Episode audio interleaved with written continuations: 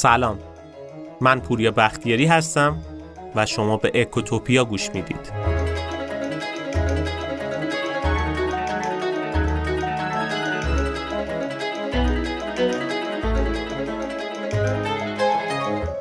از بین کل اپیزودهایی که تا الان توی اکوتوپیا منتشر کردیم چند تا اپیزود به نظرم واجبه که همه گوش بکنن اون رو. همه. فارغ از هر جبهه و جناحی داشته باشید یا هر مدل تفکر اقتصادی و سیاسی که شما داشته باشید. اپیزودهای اقتصاد دستوری، توهمی به نام خودکفایی، اقتصاد توحیدی اینا اپیزودهای خیلی مهمی هستن که گوش کردنش برای هممون واجبه. که اگه اون اپیزودا رو گوش نکردید یه توصیه جدی دارم که حتما بعد از اینکه این اپیزود رو گوش دادید برید اونا رو گوش کنید.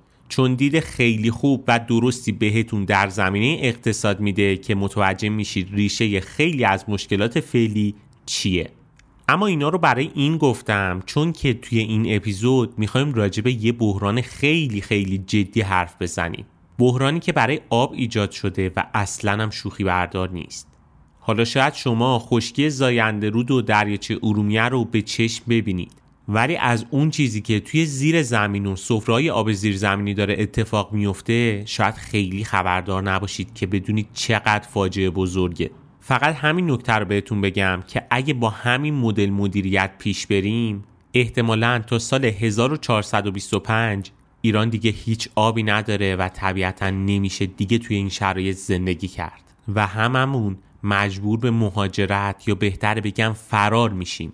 و این دقیقا از معجزات اقتصاد دستوری و توهمی به نام خودکفاییه. حالا شاید اصلا براتون این سوال پیش بیاد که مگه ما اصلا متخصص محیط زیستیم که توی اکوتوپیا می‌خوایم راجع به آب صحبت بکنیم؟ اصلا آب چه ربطی به اقتصاد داره؟ اما بد نیست بدونید که اتفاقا علت اصلی بحران آب توی ایران اقتصادیه. توی این اپیزود می‌خوایم مفصل راجع به همین مورد بگیم. یه نکته دیگه هم بگم و اپیزود شروع بکنیم. اگه بحران آب به وجود اومده و هر روز هم داره تشدید میشه علت اصلیش اینه که ما دوچار ورشکستگی آبی هستیم. حالا شاید شما لفظ ورشکستگی و فقط برای مسائل مالی شنیده باشید که مثلا یه نفر دخل و خرجش با هم نمی‌خونه مخارجش از درآمدش بیشتر میشه و این آدم ورشکسته میشه. ولی خب این مسئله در مورد آب هم صدق می‌کنه. با سیاست گذاره غلط و توهم و شعارهای پوپولیستی به اسم خودکفایی و ما می‌توانیم به معنی واقعی فاجعه محیط زیستی درست کردن و ایران رو دوچار ورشکستگی آبی کردن.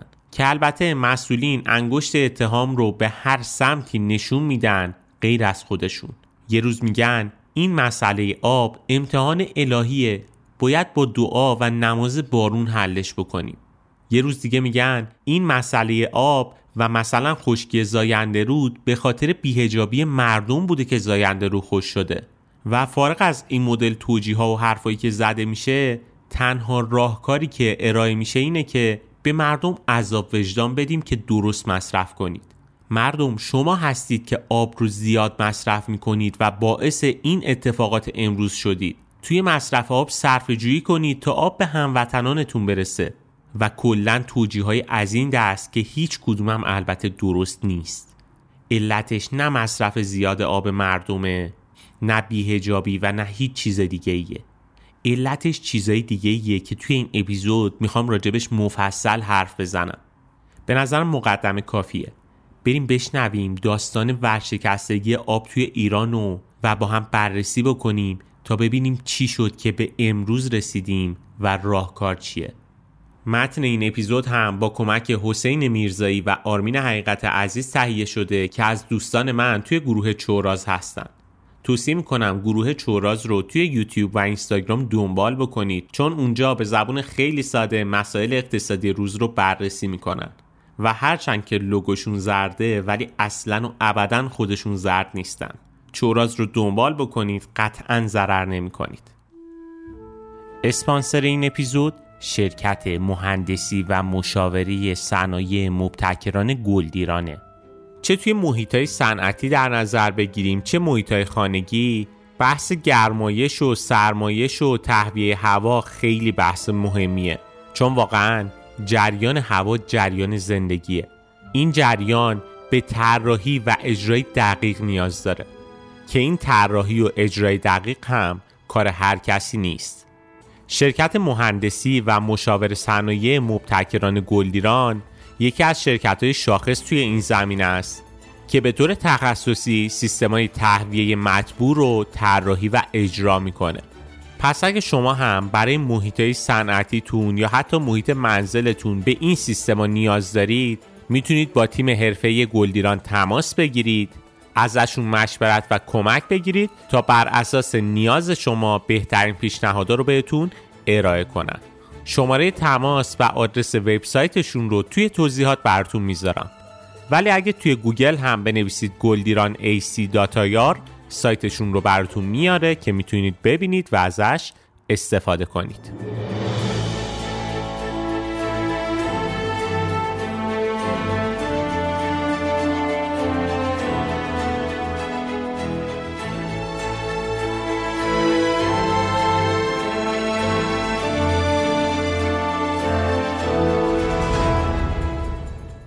توی این اپیزود ما قرار داستان خشکی زاینده رود و ارومیه رو بیایم بیان بکنیم. علتاش رو میگیم و بعدش هم در مورد فاجعه های احتمالی که توی آینده در مورد آب اتفاق میفته حرف می‌زنیم. و طبق رسالت همیشگیمون توی اکوتوپیا سعی می‌کنیم راهکارهای درست رو هم بگیم که برای خارج شدن از این بحران باید چه کارایی انجام بدیم. توجه داشته باشید هدفمون از این مدل اپیزودا اینه که هم درگیر حرفای پوپولیستی سیاستمدارا نشیم. چون خیلی وقتا حرفای قشنگی می‌زنن و شما فکر می‌کنید فلان نماینده مجلس از سر دلسوزی بوده که اومده این حرف رو زده. ولی خب باید بدونید که این مدل دوستی ها مثل دوستی خاله خرس است. و نکته دردناک هم اینجاست که انقدر این تفکرات غلط تکرار شده که اگه کسی بخواد خلاف اون صحبت رو انجام بده فکر می‌کنیم اون آدم داره اشتباه میگه. و یکی از چالش خیلی بزرگ که ما هم توی اکوتوپیا باش درگیریم اینه که این تفکرات غلطی که نهادینه شده باید بیایم راجبش صحبت بکنیم و بگیم حرف درست چیه. از طرفی هدف دیگهمون اینه که شما بیشتر و بهتر متوجه بشید که اقتصاد دستوری چقدر می‌تونه خطرناک و فاجعه آمیز باشه. پس همین اول اپیزود بیایم با همدیگه یه سر بریم به زادگاه من یعنی شهر اصفهان و در مورد خشکی زاینده رود بحث بکنیم. به اصفهان رو کتاب بهشت به زنده رودش سلامی ز چشم ما خشکی زاینده رود مصداق بارز سیاستگذاری غلط و بی تدبیری بود. آقای فریدمن نوبلیست اقتصاد یه جمله خیلی معروفی داره که احتمالا شما هم تا الان زیاد شنیدید. فریدمن میگه اگه شما یه صحرا رو هم به دست دولت بدید دولت بعد از چند سال با بحران کمبود شن مواجه میشه. مسئله زاینده رودم مستاق بارز این جمله است. شاید شما اگه از آدمایی که توی اصفهان هستن یا کلا هر کسی که خشکی زاینده رود رو شنیده بپرسید که علت اصلیش چی بوده جواباشون عموما توی چند دسته قرار می‌گیره. یه سریشون میگن مشخص دیگه صنعتی شدن بیش از حد این منطقه. منطقه‌ای که پتانسیل کبیری شدن داره رو که نباید بریم صنعتی بکنیم. و در ادامه هم احتمالا بهتون میگن واقعا دور تا دور اصفهان رو نگاه کن. چهار طرف جنوب، شمال، شرق، غرب همشون صنعتی شدن. و خب این صنایع آب زیادی می‌خوان. صنایع بزرگی مثل فولاد، پتروشیمی، زباهن، صنایع دفاع، سیمان، کاشی، سرامیک اینا همشون دور تا دور اصفهان رو محاصره کردن. حالا فارغ از اینکه باد از هر سمتی که بیاد آلودگی این کارخونه ها رو به داخل شهر منتقل می‌کنه و اصفهان رو رکورددار تعداد روزای آلوده ایران می‌کنه بحران آب رو هم خیلی تشدید می‌کنه. این حرف حرف درستیه. واقعا اگه عقل سلیمی بود به جای اینکه صنعت فولاد رو از بندر عباس به اصفهان منتقل بکنن تا این شهر رو صنعتی کنن می اومدن روی توریست برای این شهر مانور می‌دادن. می‌تونستن با این همه پتانسیل گردشگری که این شهر داره از ونیز و فلورانس و خیلی از شهرهای توریستی دنیا توریستایی بیشتری جذب کنن که همین عامل باعث می‌شد شرایط اقتصادی هم هم برای مردم اصفهان هم برای کل کشور بهتر بشه.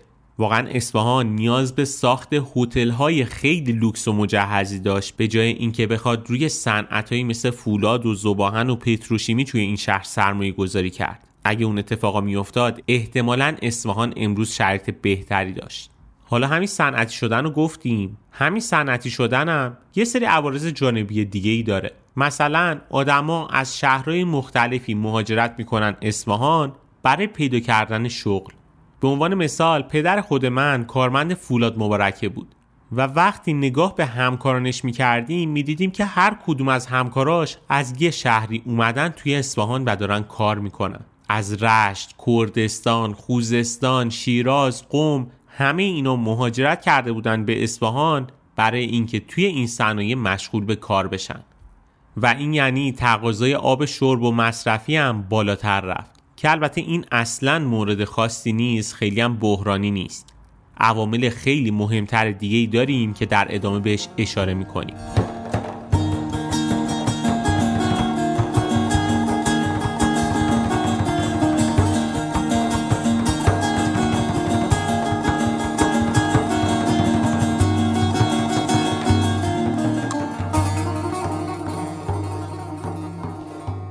اکثر آدما علت خشکی زاینده رود و کم آبی توی اصفهان رو همین عامل می‌دونن. ولی خب اگه از آدما بخواین علتهای دیگه ای که باعث شد زاینده رود خوش بشه رو براتون نام ببرن به یه مورد خیلی جالب اشاره می‌کنن.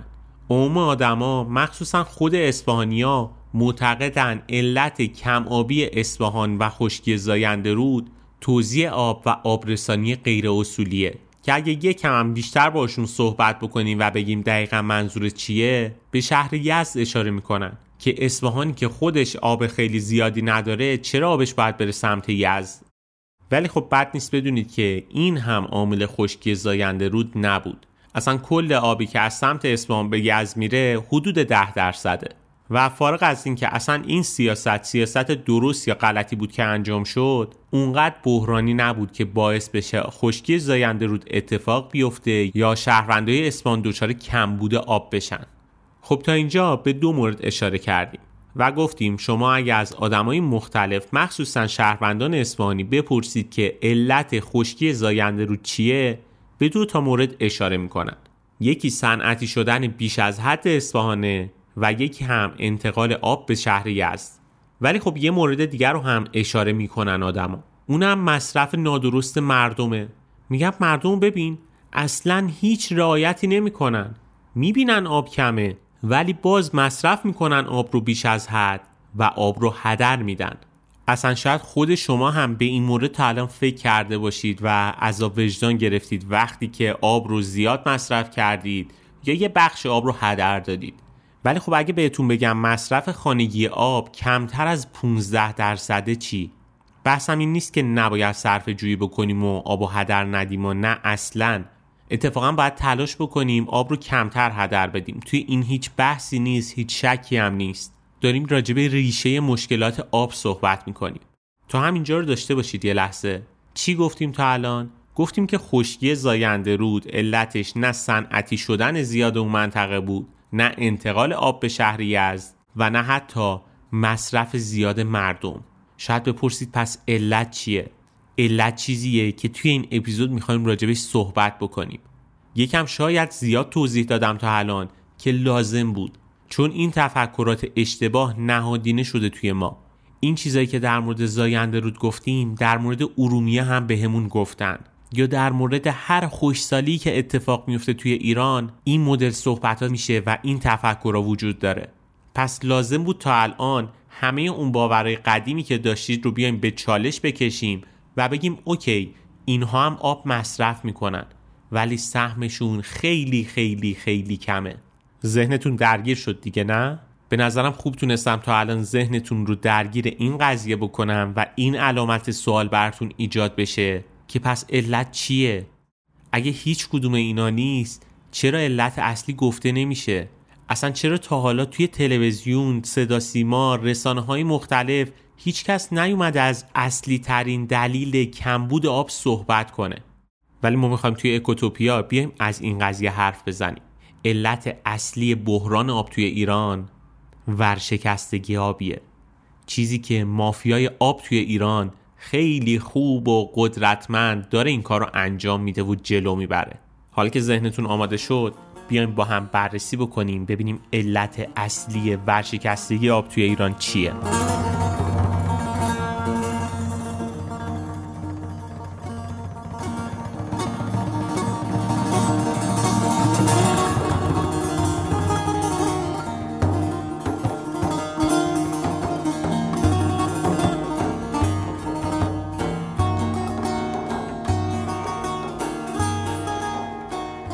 اقتصاد علم تخصیص منابع کمیابه. علم دعوا سر بهرهمندی از منابع. علم انگیزه های چیزی که بارها هم توی اکوتوپیا بهش اشاره کردیم. اقتصاد علم بررسی رانت ها و گروه های سودجوه. کشوری که سیاست مدارش بتونه سود گروه های رانتجو رو در جهت درست تنظیم بکنه طبیعتا توسعه پیدا می‌کنه و کشوری که نتونه این کار رو انجام بده مصرف میشه. یا به عبارت بهتری گروه های رانتجو مصرفش می‌کنن و چشم هم می‌زنیم و می‌بینیم منابع تموم شده. حرفم خیلی دردناکه ولی ایران توسط مافیاهای مختلفی مصرف شده که قطعا و طبیعتا مافیاها مقصر نیستن. کسی مقصره که انگیزه این مافیاها رو ایجاد کرده. مقصر کسیه که زمین بازی رو برای مافیا مهیا کرده. یادمون نره که اقتصاد علم انگیزه هاست و آدم به انگیزه های شخصیشون جواب میدن. و این سیاست مداره که با کارهای اشتباهش و تصمیمهای غلط که انجام میده انگیزه استفاده رو برای مافیاها فراهم می‌کنه. که البته خیلی وقتا واقعا سیاست مدارا خوش نیتن ولی از اونجایی که علم و دانش کافی رو ندارن و دچار توهم توده زیادی هم هستن افراد سودجو از نادانی این سیاست مدارا استفاده می‌کنن. و حرفای خودشون رو در قالب دوستی توی ذهن سیاستمدار می‌برن البته که طبیعتا سیاستمدارا همیشه هم خوشنیت نیستن یه سریشون واقعا خودشون شریک جرم مافیا یا حتی جزی از مافیا هن. مافیاها انقدر قدرتمند شدن که بعضی موقع سیاستمدارا رو می‌خرن یا بودجه تبلیغاتی کنار می‌ذارن و با آدمای مختلفی لابی می‌کنن تا آدمای خودشون رو توی ساختار سیاسی کشور رشد بدن و بالا ببرن. اینا رسانه ها رو هم می‌خرن تا حرفی که به نفع خودشونه رو پروموت کنن. یا اصلا خیلیاشون رسانه تأسیس می‌کنن برای خودشون. اینا رو برای این دارم میگم که توجه داشته باشید اگه حرفی رو حتی از زبان رسانه ها یا کارشناسا یا مسئولا میشنوید یکم شک کنید. شک کنیم و به این فکر کنیم که این حرف از زبان یه شهروند داره در میاد یا از زبان یه مافیا. و خب شما برای اینکه بتونید بفهمید کی شهرونده و کی مافیا باید مافیاهای مختلف رو بشناسید و بدونید اینا از چه چیزایی دارن سود می‌برن و ضررشون کجاست. یکی از مهمترین مافیاهایی که توی ایران قرار داره و اصلا و ابدا هم راجبش صحبتی نمیشه مافیای آبه بدون اقراق مهمترین و بزرگترین مافیا توی ایران مافیای آبه چرا میگیم مهمترین؟ چون وقتی آب تموم میشه وقتی یه دریاچه خوش میشه یا وقتی یه بحران زیست محیطی پیش میاد دیگه راه برگشت به همین راحتی نیست. مسیر برگشت خیلی زمانبر و پرهزینه است. تا حدی که خیلی وقتا دیگه کاری از دست کسی هم بر نمیاد و حتی خیلی وقتا ممکنه دیگه راه برگشتی هم وجود نداشته باشه. و واقعا محیط زیست بحث خیلی مهم و حساسیه. که اگه اشتباهی توی اون زمینه انجام بدیم جبران اون اشتباه خیلی پرهزینه و بعضا غیر ممکنه. قصدم روزه خوندن اصلا نیست. قصدم اینه که یکم دیدگاهمون رو بازتر بکنیم و بفهمیم اگه اتفاقی افتاده اگه امروز دچار بحران آبیم و اگه ایران احتمالا طی 20 سال آینده دیگه آبی نداره علتش کجاست؟ چون حرفایی که توی این اپیزود زدیم و قرار در ادامه هم بگیم برخلاف اون چیزاییه که تا الان شنیدید و شاید حتی به ما گارد بگیرید. ولی توصیه می‌کنم برید بیشتر مطالعه بکنید توی این زمینه اگر قبول نکردید تا متوجه بشین چه بلایی داره سر ایران میاد و ایران چه جوری داره مصرف میشه.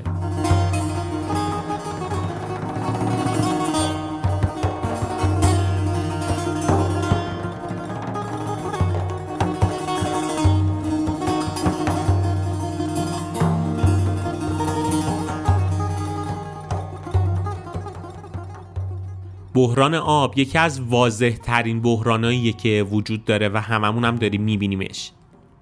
چرا میگیم واضح ترین؟ چون خیلی طبیعه دیگه. همه می‌بینن که دریاچه ارومیه با اون عظمتش خوش شد و به شورزار تبدیل شد. یا زاینده رود که خودش مولد انرژی و حس خوب توی شهرهای مختلف بود به طور کلی از بین رفت. و این تراژدی بود که مافیای آب با استفاده از آب ارزونی که به دست آورد برای ما ایرانیا رقم زد. و دقیقا ریشه مسئله آب توی ایران اقتصادیه. مافیای آب انقدر قدرتمند بود و انقدر تونست از فضایی که براش مهیا شده بود و آب ارزون که بهش رسیده بود سوء استفاده کنه که آسیبای خیلی جدی زد. آسیبایی که یک شبم ایجاد نشده. اصلا بد نیست بدونید که دریاچه ارومیه تاریخچش به 13 هزار سال پیش برمیگرده. 13 هزار سال. ولی طی چند دهه یعنی کمتر از سی سال ارومیه‌ای که 13 هزار سال سابقه داشت رو خوش کرد. ببینید چقدر بحران عمیقه.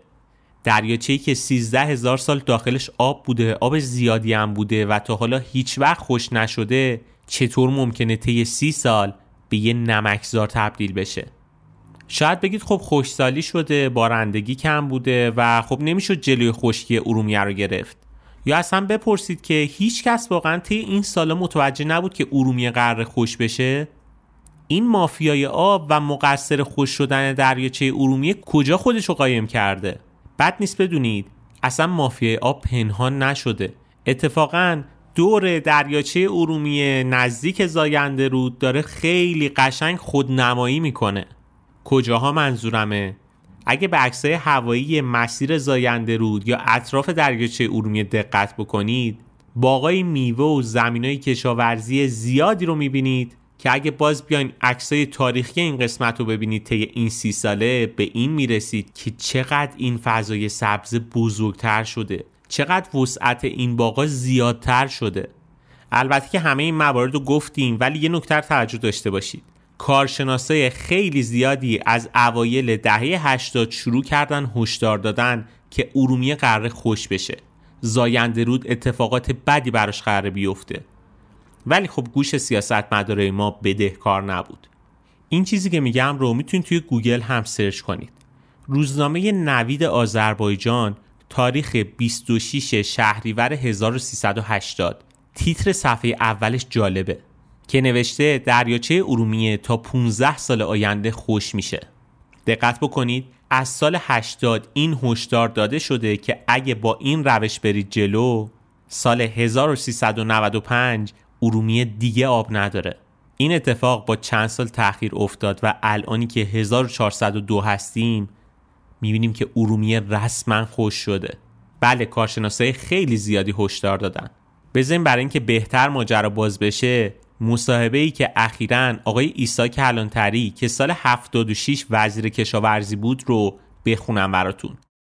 اواخر دولت مرحوم هاشمی آقای جواهری که مشاور آب و خاک در وزارت کشاورزی بود یک روز آمد و یک صفحه کاغذ روی میز من گذاشت و گفت این حساب ورودی و برداشت از آب دریاچه ارومی است.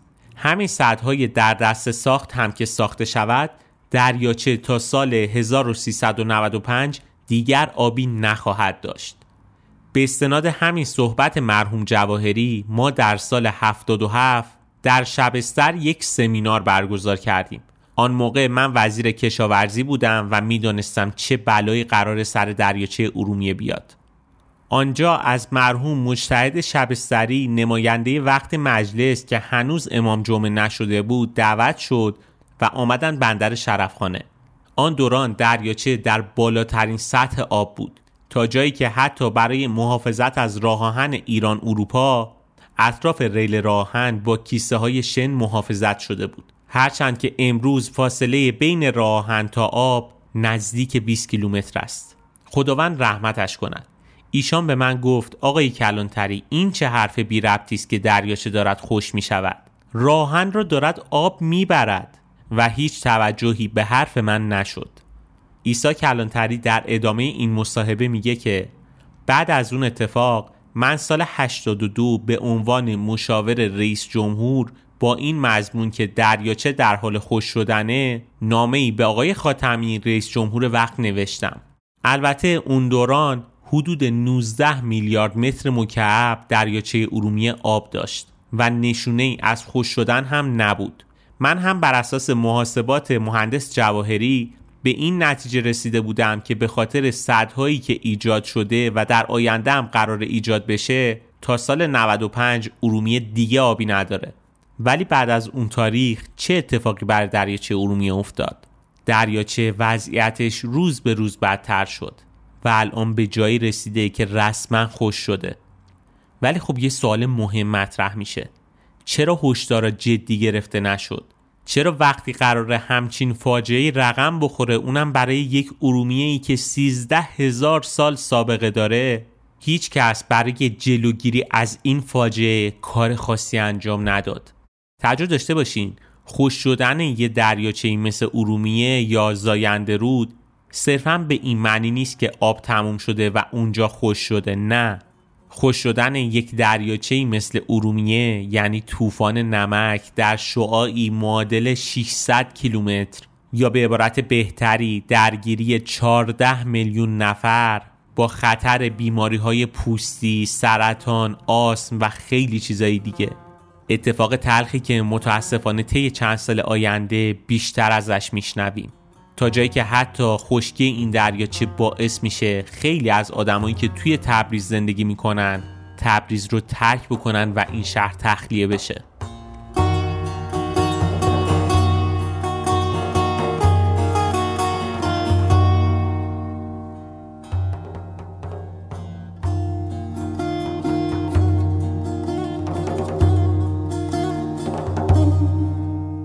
از اوایل دهه 80 تا الان بیشتر از 20 سال گذشته. دورانی که کارشناسای مختلف کم کم هشدار می‌دادن و هیچ کس گوش نمی‌داد. اما بیایم با هم بررسی بکنیم ببینیم چرا دریاچه ارومیه یا زاینده رود خوش شد و بقیه اقلیمای ایران هم در حال خوش شدن هستند. جواب این سوال خیلی ساده و راحته. یه دریاچه‌ای مثل ارومیه یا یه رودخونه‌ای مثل زاینده رود یه ورودی دارن و یه خروجی. ورودیشون رودخونه هایی هستن که بهشون آب میریزن.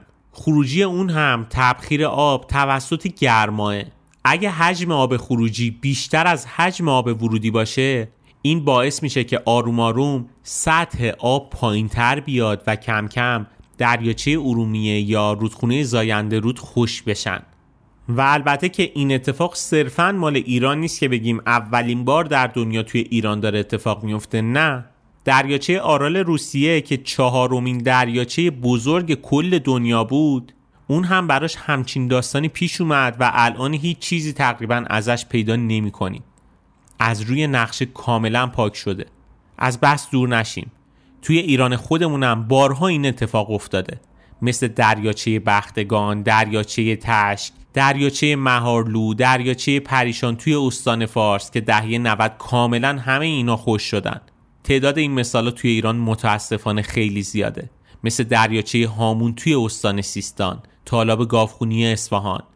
چیزایی که رسما همشون به طور کامل خوش شدن. دریاچه هایی که روزی جزء جاذبه های توریستی و جذاب ایران بودن که تاریخ انقضاشون تموم شد و با مصرف زیاد از بین رفتن و فقط و فقط و فقط سودش برای مافیای آب بود.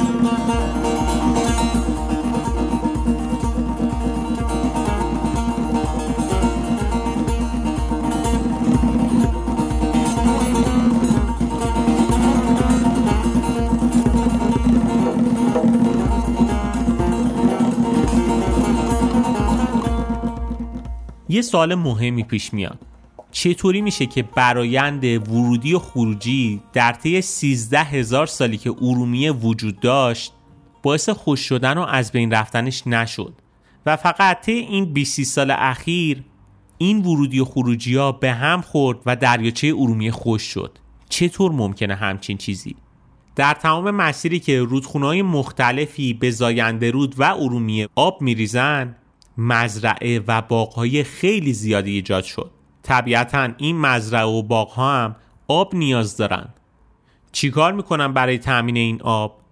پمپ آب می‌ذارن آب رو از رودخونه می‌گیرن و به سمت باغ خودشون تزریق می‌کنن. یا به عبارت بهتری به جای اینکه آب به دریاچه ارومیه یا زاینده رود بریزه سرریز میشه توی باغ این افراد برای اینکه سهم آب خودشون رو بگیرن آب مصرف بکنن تا محصولاتشون سمر بده. تا اینجا رو داشته باشید می‌خوام یه فلشبک بزنم به عقب. اول داستانی که داشتیم تعریف می‌کردیم در مورد آب گفتیم که عموم آدما فکر می‌کنن که علت کمبود آب یا مصرف بیش از حد آب شرب مصرفیه که آدما دارن استفاده می‌کنن توی خونه هاشون و همین اصراف کردن و مصرف بیش از حد آب بوده که باعث خوشسالی شده. یه سری دیگه از آدما معتقدن که محیطای صنعتی باعث خوشسالی آب شده. یه سری دیگه هم معتقدن آبرسانی های اشتباه و انتقال آب از شهری به شهر دیگه است که باعث این اتفاق شده.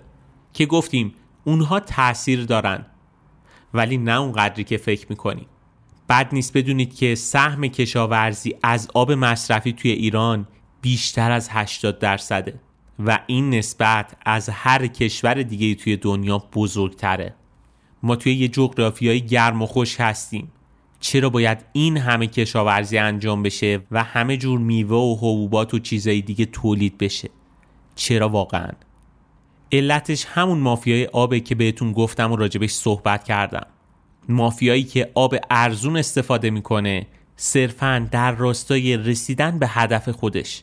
مهمم نیست براش بقیه جامعه و کل کشور چه اتفاقی داره میفته مافیایی که به معنی واقعی نه فقط آب بلکه ایران رو داره مصرف می‌کنه. مافیایی که باعث شد توسعه بیش از حد کشاورزی اونم با مصرف آب خیلی زیاد توی ایران اتفاق بیفته. بیشتر از 48 هزار چاه غیر مجاز حفر کرد. توی همین دریاچه ارومیه حدود 44 تا 100 فقط طی همین سی سال گذشته روی حوزه آبریز دریاچه گذاشت و همه این کار رو کرد تا روز به روز زمین های کشاورزی رشد بکنه و بیشتر بشه و اینها آب مصرفی بیشتری بتونن بگیرن.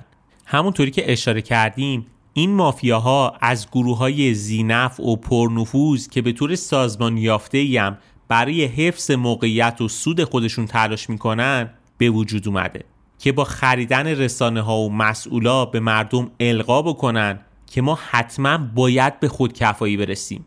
حتی میوه بتونیم صادر کنیم به کشورهای همسایه که قیمتش اونجا چند برابره.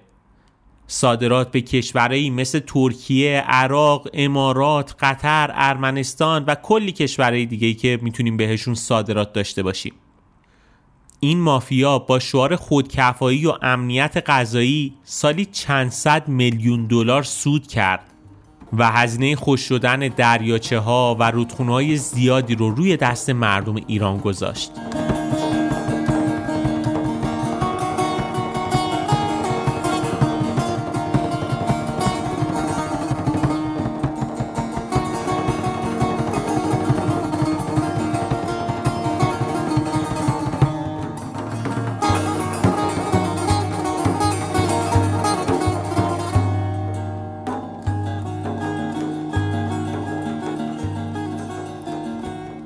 برای اینکه متوجه بشین چقدر این مافیا قدرتمندن و چه قدرت رسانه پشت سرشونه اجازه بدین این چند دقیقه آینده رو از روی رسانه ها براتون بخونم. این مواردی که میگم همین جملات رو اگه گوگل بکنید لینکش رو براتون میاره. رئیس سازمان جهاد کشاورزی استان آذربایجان شرقی با تاکید بر ضرورت توجه تو امان به بحث امنیت آبی و غذا گفت امنیت آبی را نباید در تقابل با امنیت غذایی قرار دهیم که در این صورت بشریت با مشکل مواجه خواهد شد. ایشان در بخش دیگری از سخنان خود با اذعان به اینکه امنیت ملی یعنی امنیت دفاعی به اضافه امنیت غذایی یادآور شد با خوشسالی های اخیر و جنگ اوکراین و روسیه اهمیت امنیت غذایی در سطح بین الملل دوچندان شده. چرا که تولید کنندگان مواد غذایی در جهان صادرات محصولات کشاورزی خود را محدود کردند؟ خب شاید شما توی نگاه اول بگید حرف حرف درستیه دیگه. امنیت ملی خیلی مهمتره. و طبیعتا باید صرف تولید موارد ضروری بشه. اما یه سوال مهم. می‌دونید که توی استان آذربایجان آب داره بیشتر صرف چی میشه؟ به نظرتون اونجا محصولات استراتژیکی مثل گندم یا برنج تولید می‌کنن؟ چیزایی که برای امنیت غذایی واجبه؟ نه این کار انجام نمیشه اونجا قطب تولید میوه مخصوصا سیبه و نکته درناک اینجاست که شما متوجه بشید کشت سیب تقریبا دو برابر هندونه آب نیاز داره واقعا سیب می‌تونه امنیت غذایی ما رو تعمین بکنه؟ طبیعتا نه. اینجاست که ما متوجه میشیم خیلی از نماینده ها و مسئولین اگر نگیم عمدی به سهوم که شده اینا عملا توی زمین مافیا بازی می‌کنن و روند خوشسالی رو خیلی شدیدتر می‌کنن. نماینده هایی که با هدف ایجاد اشتغال برای مردم حوزه انتخاباتیشون با مسئولای وزارت نیرو برای اجرای پروژه سدسازی لابی می‌کنن و جلوی اقدامایی که می‌تونه منجر به احیای دریاچه ارومیه بشه رو می‌گیرن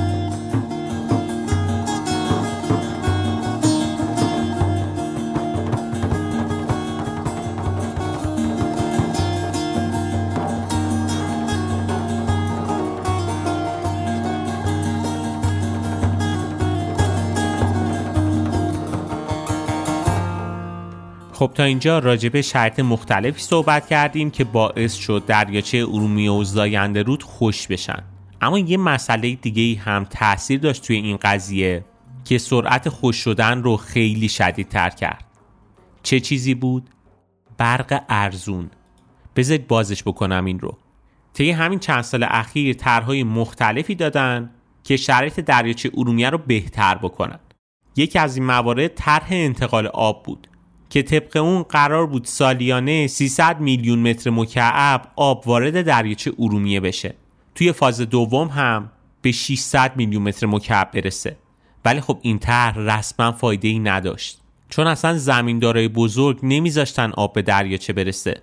پمپای قدرتمند و کانالای زیادی درست کردن تا مسیر آب رو منحرف بکنن به سمت باغها و زمینای کشاورزی خودشون. به عبارت بهتری مافیای آب نمیذاش اصلا آب وارد دریاچه ارومیه بشه. هر چقدر که ورودی بیشتر می‌شد پمپای قدرتمندی که قرار داده بودند آب رو عین جارو برقی میمکید و برای خودش استفاده می‌کرد. که البته اگه این اتفاق نمیافتاد باعث تعجب بود. خیلی طبیعیه.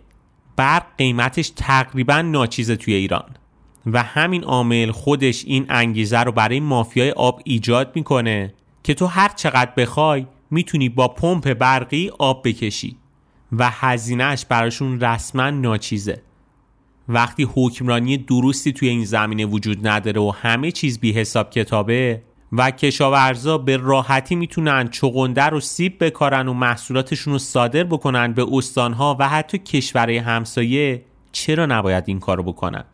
کشاورزای محلی حتی از پمپای 6 اینچی هم برای استفاده از انتقال آب استفاده کردن. چیزی که برای زاینده رود هم اتفاق افتاد.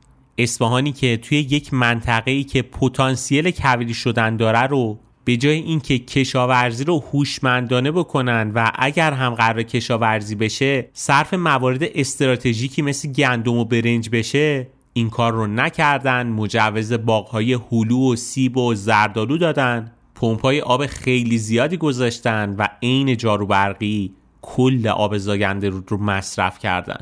مافیای آب و برق ارزون باعث این شد که قطع کردن یا کاهش آب مصرفی اینها تبعات اجتماعی هم داشته باشه. حالا این گروه کوچیک قدرتمند شدن و هرچی جلوتر می‌رفت اهرم فشار بزرگتری هم به دست آوردن و با بهونه اقتصاد مقاومتی و امنیت غذایی و معیشت و اقتصاد مردم محلی آب رو به طور کامل مصرف کردند.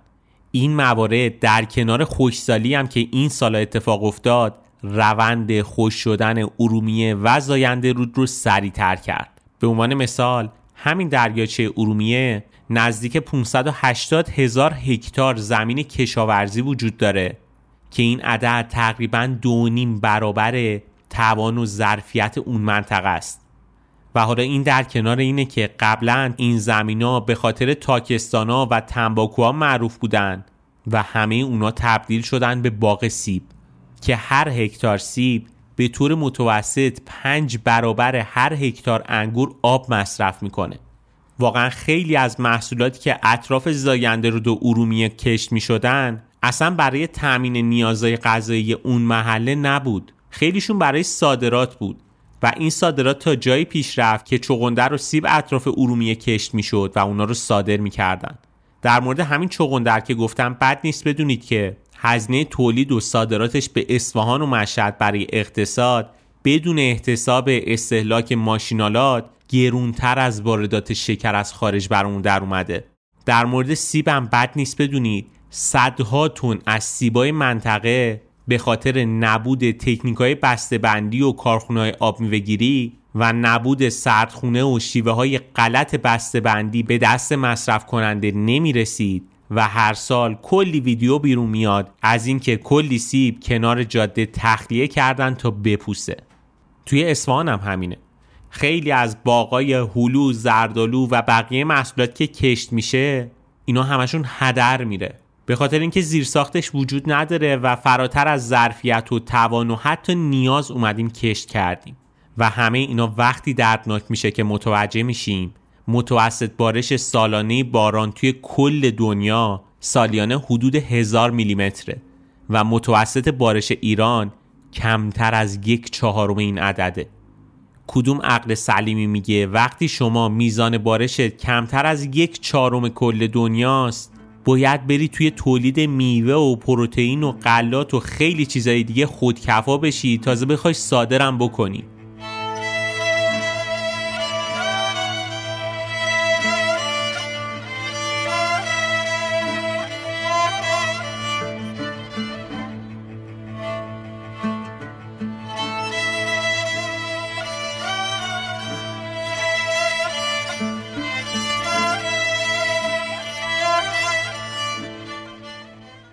بله همین بی تدبیری ها بوده که باعث شده این حجم خوشسالی پیش بیاد.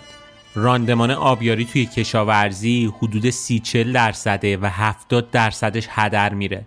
زایات محصولات کشاورزی هم حدود 20 درصده. تکنیک های بسته بندی و سردخونه و دپو مشکل داره توی ایران. ولی خب هیچ توجه خاصی به این موارد نمیشه. اصلا بد نیست بدونید ما بعد از قطر و اسرائیل و لبنان رتبه چهارم تنش آبی رو تو کل دنیا داریم. و این یعنی شعار خودکفایی غذایی حکم خودکشی تدریجی رو برای ما ایرانیا داره.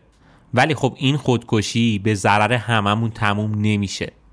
قبل از مردن مافیای آب کارشو کرده و بارشو بسته و ثروتش هم منتقل کرده اون طرف آب. واقعا این تراژدیا داره هر روز پیش میاد و در آینده هم بیشتر میشه. و اصلا به این نکته توجه نمیشه که ما توی یه جغرافیای کم آب داریم زندگی می‌کنیم. نسلهای قبلی ما برای اینکه بتونن زنده بمونن یاد گرفته بودن که مصرف آب رو مدیریت کنن. اصلا تکنولوژی قنات هم برای همین توی ایران خلق شده بود.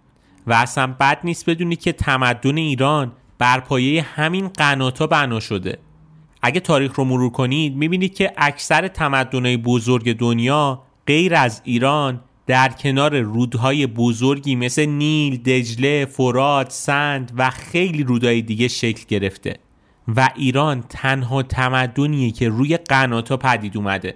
حتی ویلدورانت هم اگه بریم مرور بکنیم نوشته که هر جا سخن از آب هست سخن از تمدن هم هست. غیر از تمدن بزرگ ایران که بر روی 83 درصد پهنه خشک پدید اومده. حدود سه هزار سال پیش تکنولوژی قناتا توی ایران مهندسی شده بودند برای انتقال آب به مناطق خشکی که در نبود این شبکه آبرسانی قابلیت زنده موندن و حیات داشته باشند. و جالبه بدونید مجموع طول 65 هزار قناتی که گذشتگان ما توی ایران حفر کردن به اندازه دو برابر فاصله زمین تا ماه بوده. و انقدر توی این مسئله دانش فنی و مهارت زیادی به دست آوردن که کتابی به نام ماتیکان در همین زمین ایرانیان نوشتن و این مهارت رو به بقیه دنیا هم انتقال می‌دادن که نمونهش دریادار ارتش هخامنشیه که موقع اقامت توی مصر فنون احداث قنات رو به مصریا یاد می‌داد که البته مصریا بهش قنات شاه میگن.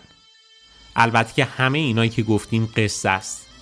ما از این آینده نگری اجدادمون هیچ درسی نگرفتیم و در حال مصرف منابع آبی ایرانی. البته بهتر بگم که مافیای آب ارزون در حال کشیدن خون از رگهای این سرزمینه. و این خیلی دردناکه و واقعا هنرم می‌خواد که دریاچه ای که سیزده هزار سال عمر داشته رو طی سی سال خشکش کنی. بباره بره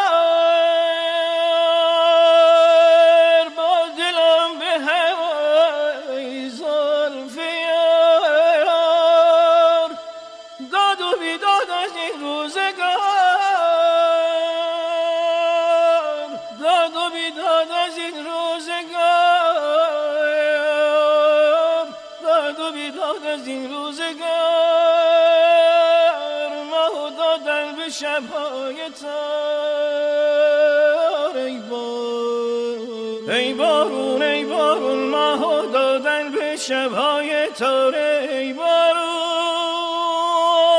بر دشتامون بباره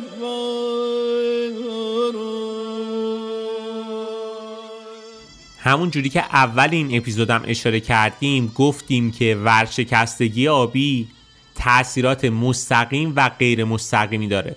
تاثیراتی که یه سریشون رو به عینه می‌بینیم و متوجه میشیم چه فاجعه‌ای داره رقم می‌خوره مثل همین خوش شدن دریاچه ارومیه و زاینده رود. ولی خب یه سری دیگر رو نمی‌بینیم.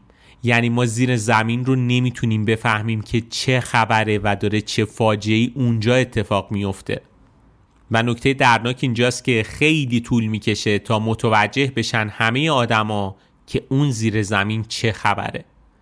و وقتی هم متوجه بشن دیگه کار از کار گذشته و انقدر آب از سفره های آب زیرزمینی برداشته شده که در نهایت فرونشست زمین اتفاق میفته فرونشست یه پدیده که طی همین چند سال اخیر هم زیاد دیدیمشون. مخصوصا توی مناطق کبیری که اونجا برداشت آبای زیرزمینی خیلی بیشتره. به عنوان مثال تصویرهای خیلی زیادی از خیابونای اصفهان اطراف اصفهان داریم می‌بینیم که قشنگ فرونشست زمین رو داره همین الانم هم نشون میده. چون مناطقی که بارش کمتری دارن برداشت آبای زیرزمینیشون هم بیشتره و بیشتر در معرض این آسیبا قرار می‌گیرن. واقعا فرونشست پیده خیلی خطرناکیه که آسیبای خیلی بدی هم ایجاد می‌کنه. از جمله اینکه آستانه تاباوری زمین رو هم در برابر زلزله خیلی کم می‌کنه. و این یعنی مناطق مسکونی براشون خطرهای جدی مواجه میشه طی چند سال بعدی. تا جایی که خیلیشون مجبور میشن به خاطر همین فرونشست زمین مهاجرت یا کوچ بکنن.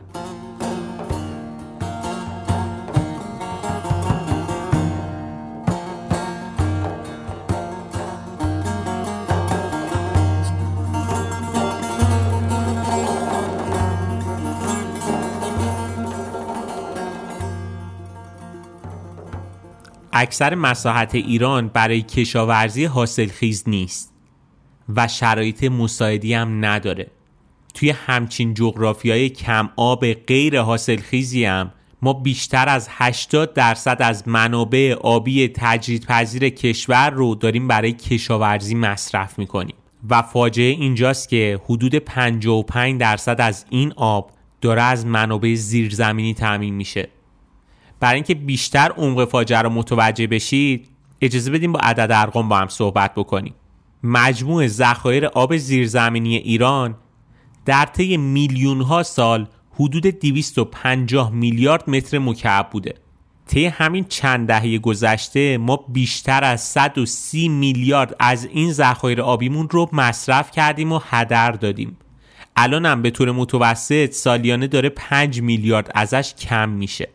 و این یعنی اگه با همین دست فرمون ما ادامه بدیم حدود 20 سال آینده همه آبای زیرزمینی تموم میشن و اونجاست که فاجعه شکل می‌گیره. فاجعه های بزرگی مثل فرونشسته وحشتناک و خطرناک که جون آدمای زیادی رو هم می‌گیره.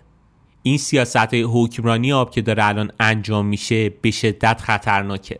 حالا فارغ از اینکه منابع آبیمون هم داره تموم میشه تغییرات اقلیمی زیادی هم داره اتفاق میفته. اجازه بدیم بازم برم سراغ عدد ارقام. مجموع سالانه منابع آب تجدیدپذیر کشور الان حدوداً سالیانه 88 تا 90 میلیارد متر مکعبه. یا به عبارت خیلی ساده تری ما سالیانه حدود 90 میلیارد متر مکعب آب برای مصرف داریم. ولی خب فکر می‌کنید سالانه چقدر ما داریم آب مصرف می‌کنیم؟ ما الان سالیانه حدود 93 میلیارد متر مکعب داریم توی ایران آب مصرف می‌کنیم.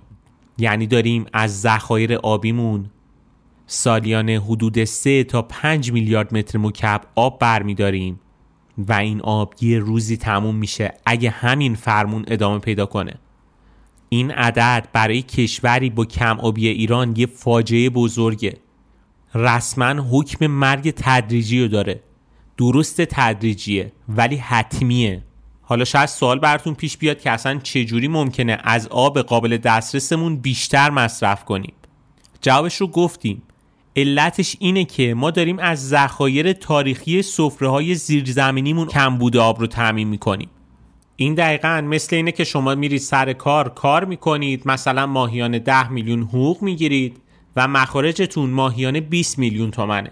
حالا این وسط به شما یه ارث 100 میلیون تومنی هم رسیده. که شما هر ماه برای اینکه بتونید اون 10 میلیون کسری رو جبران کنید دست به پول ارث می‌زنید. بالاخره این پول ارث هم یه روزی تموم میشه و شما ورشکست میشید.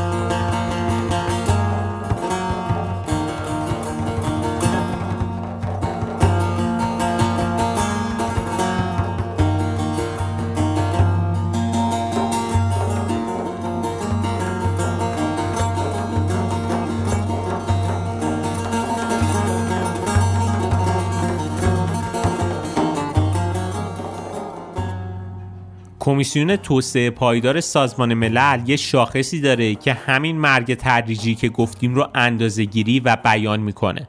طبق این شاخص اگه توی کشوری میزان استفاده از منابع آبی تجدیدپذیر کمتر از 20 درصد باشه از لحاظ اکولوژیکی و استرس روی منابع آبی مشکل خاصی پیش نمیاد.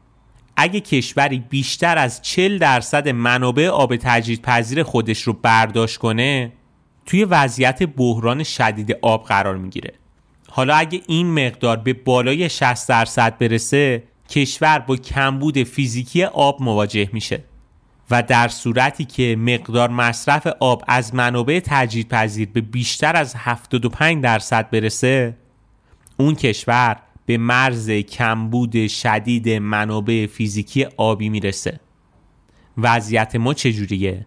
ما سالیانه بیشتر از 100 درصد منابع آبی رو داریم مصرف می‌کنیم. ما اصلا در قالب این استانداردهای بین المللی نمی گنجیم کار خودمون رو می‌کنیم. مافیای آب داره خون رو از رگهای ایران بیرون می‌کشه و به تدریج اونو می‌کشه. ما 100 درصد از منابع آبی تجدیدپذیر کشور رو داریم مصرف می‌کنیم. و علاوه بر اون سراغ ذخایر آبهای زیرزمینیمون هم میریم و داریم اونا رو هم تموم می‌کنیم. واقعا دردناکه و نسخه خیلی خاصی حکمرانی آب توی ایران نسبت به کل دنیا. واقعا کمتر کشوری پیدا میشه تو کل دنیا که این مدل مدیریت آب داشته باشه. آبی که میلیون ها سال طول کشیده تا جمع بشه رو ما داریم مصرف می‌کنیم و عین خیالمون هم نیست. و دقیقا همونطوری که کارشناسای مختلف اوایل دهه 80 هشدار می‌دادن که ارومیه و زاینده رود و دریاچه‌های دیگه به زودی خوش میشن و این اتفاق افتاد طی چند سال آینده هم کل منابع آبی ما تموم میشه و این خیلی خیلی چیز دردناکیه.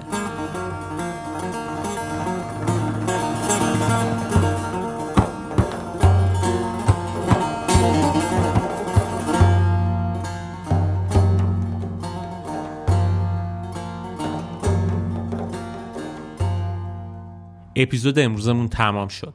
سعی کردیم توی این اپیزود فاجعه ای که در مورد آب اتفاق افتاده و هنوزم داره اتفاق میفته رو بگیم و راجبش صحبت کنیم. حقیقتا آماده کردن این اپیزود برای خودم خیلی سخت بود. چون واقعا دردناکه.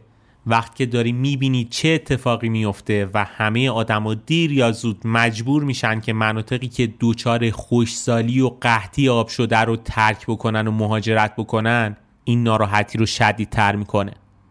نکته دردناکترش اینجاست که خیلی وقتا یه مسئله پیش میاد و ماها چون دانشش رو نداریم نمی‌دونیم باید چی کارش کنیم. ولی وقتی یک مسئله به این بزرگی و خطرناکی وجود داره و راه حلای مختلفی هم در موردش هست و کارشناسا و دلسوزای مختلفی هم دارن هشدار میدن که اتفاقای بدی در راه و هیچ کس گوشش بدهکار نیست این ناراحتی رو دوچندان می‌کنه.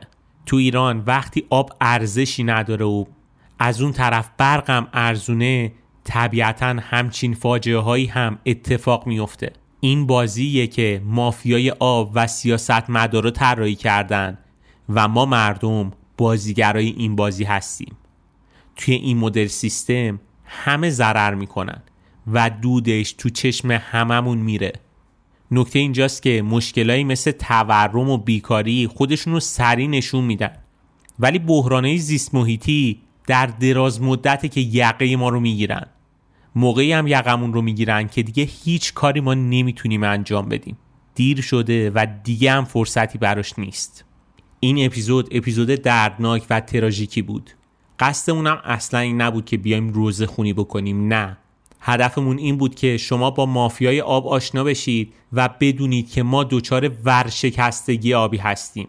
علتی هم که داریم اینها رو میگیم اینه که تنها راه نجات و برون رفت از این شرایط افزایش آگاهی عمومیه. تا وقتی ما ندونیم و نفهمیم چه اتفاقی داره میفته طبیعتا هیچ اتفاق خوبی هم قرار نیست رقم بخوره. و اگر هم دقت کنید در مورد همین مسئله آب انگشت اتهام به سمت همه میره غیر از مقصر اصلی. یه سری از مسئولین میگن به خاطر بیهجابیه یه سری دیگه میگن به خاطر گناه بیش از حد مردمه. یه سری دیگهشون میگن به خاطر اینه که ما مردم آب زیادی توی خونه همون مصرف می‌کنیم.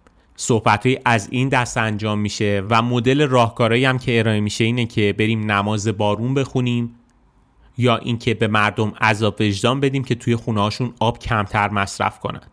امیدوارم حالا که این اپیزود رو گوش کردین یکم حساس تر بشین به مسئله آب و کمتر در دامه حرفای پوپولیستی سیاست مدارا بیفتید. اجازه بدین جمله آخر این اپیزود رو هم یک شعری از برتوت برش بخونم که قبلا هم توی اپیزود فاجعه صنعت خود رو خوندم. این شعر رو می‌خونم که آینده ها درباره ما به درستی قضاوت کنند و ماها رو مقصر جلوه ندن. آهای آیندگان شما که از دل طوفانی بیرون می جهید که ما را بلعیده وقتی از ضعفهای ما حرف می‌زنید یادتان باشد از زمانه سخت ما هم چیزی بگویید.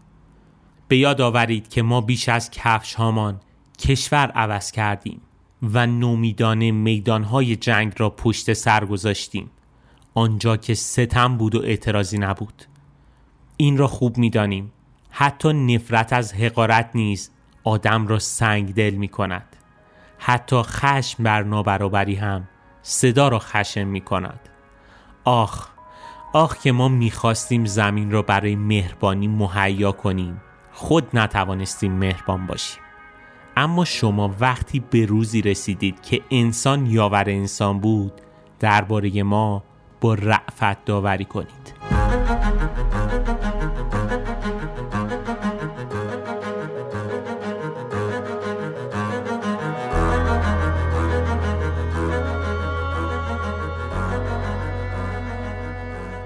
خیلی ممنونم از اینکه اکوتوپیا رو گوش می‌کنید و به دوستانتون معرفی می‌کنید. معرفی دهان به دهان شما بوده که اکوتوپیا تونسته تا الان ادامه بده و رشد کنه. توصیه می‌کنم به سایتمون هم مراجعه بکنید. اکوتوپیا داتای آر.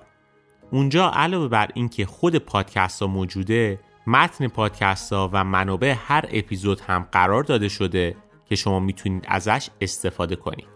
توی سایت اکوتوپیا علاوه بر قسمت مقالات قسمت کتابخونه هم اضافه شده که اونجا چکیده بهترین و معتبرترین کتابایی که موجوده رو می‌تونید مشاهده بکنید و اگه دوست داشتید می‌تونید توی club کتابخونی ما هم ثبت نام کنید. اگه دوست داشتید یه سری هم به یوتیوب ما بزنید. اونجا هم ویدیوهای خیلی زیادی گذاشته شده که دائما هم داره update میشه.